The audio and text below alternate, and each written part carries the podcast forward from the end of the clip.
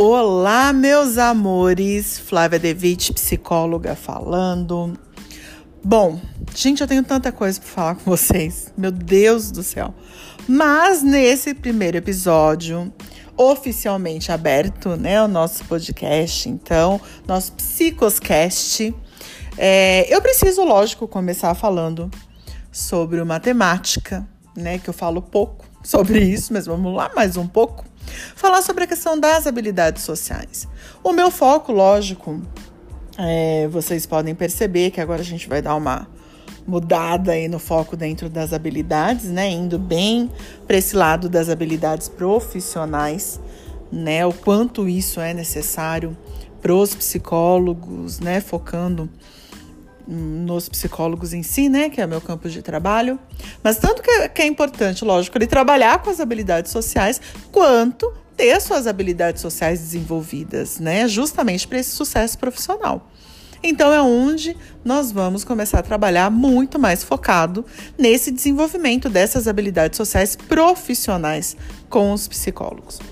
Mas antes de eu iniciar toda a questão para focar no trabalho de habilidades sociais é, profissionais, né, com os psicólogos, eu vou precisar falar um pouco, lógico, sobre as habilidades sociais, porque não tem como eu já ir para a parte da, das habilidades profissionais sem falar um pouquinho do que é habilidade social e alguns componentes que são importantes para esse desenvolvimento, tá?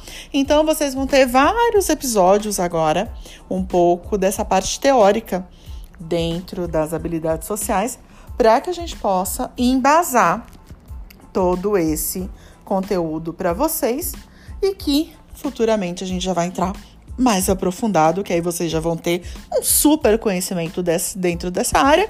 E vamos embora, vamos desenvolver as habilidades sociais profissionais aí, beleza?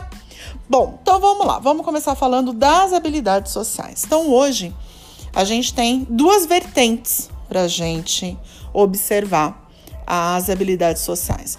Uma é enquanto um, um campo teórico, né, o campo teórico prático, e outra é uma questão um pouco mais restrita dentro de uma, de uma definição dentro desse campo teórico prático. Né? Então, são dois momentos que a gente trabalha as habilidades sociais aí. Então, se a gente pensar as habilidades sociais enquanto um campo teórico prático, hoje são um, um conjunto de estudos que são desenvolvidos dentro dessa área né? Então, o Brasil hoje ele está com muito estudo dentro da área das habilidades sociais, justamente ampliando esse repertório dentro de estudos científicos padronizados é, no contexto brasileiro, para que a gente possa ampliar essa intervenção dentro das habilidades sociais.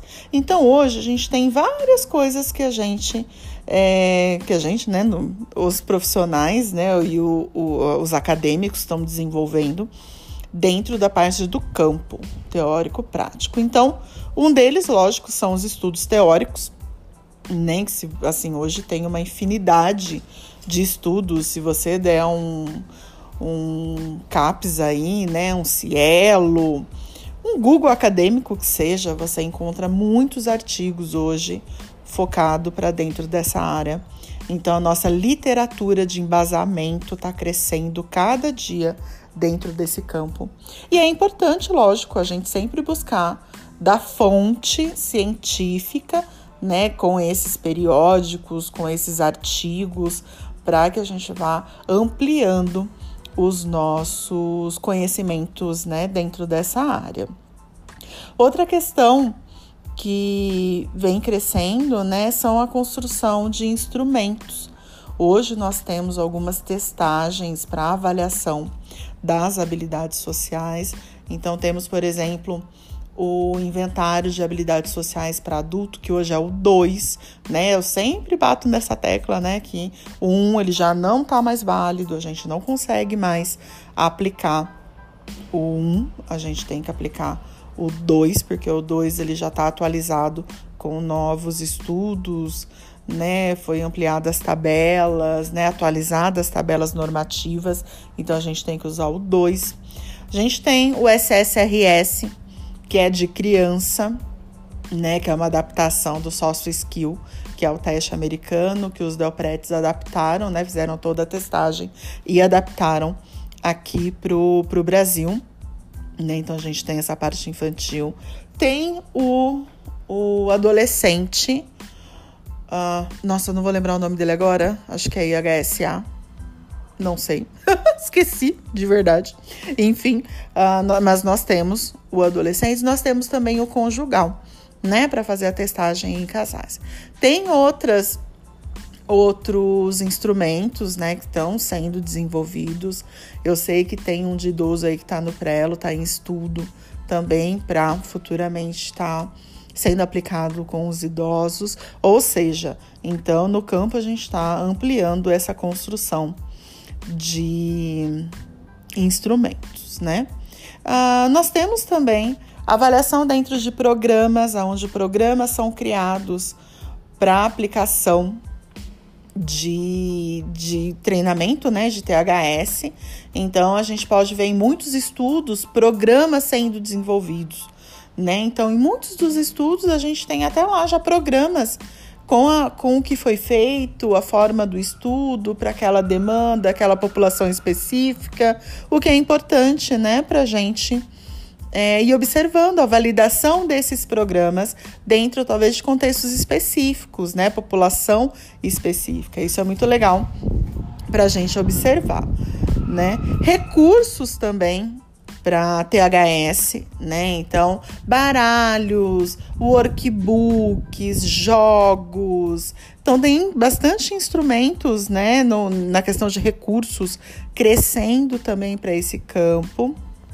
Então, ou seja, tem várias vertentes que a gente está observando esse crescimento né, do campo das habilidades sociais. E aí, se a gente for pensar no, na habilidade social, né, no, no, na definição dela dentro desse campo teórico prático, né, os Delpretes, eu vou trazer a, a definição dos Delpretes, porque aqui no Brasil é a maior referência no trabalho de habilidades sociais. Então, os Delpretes, eles definem, vou ler aqui a definição exata para vocês deles.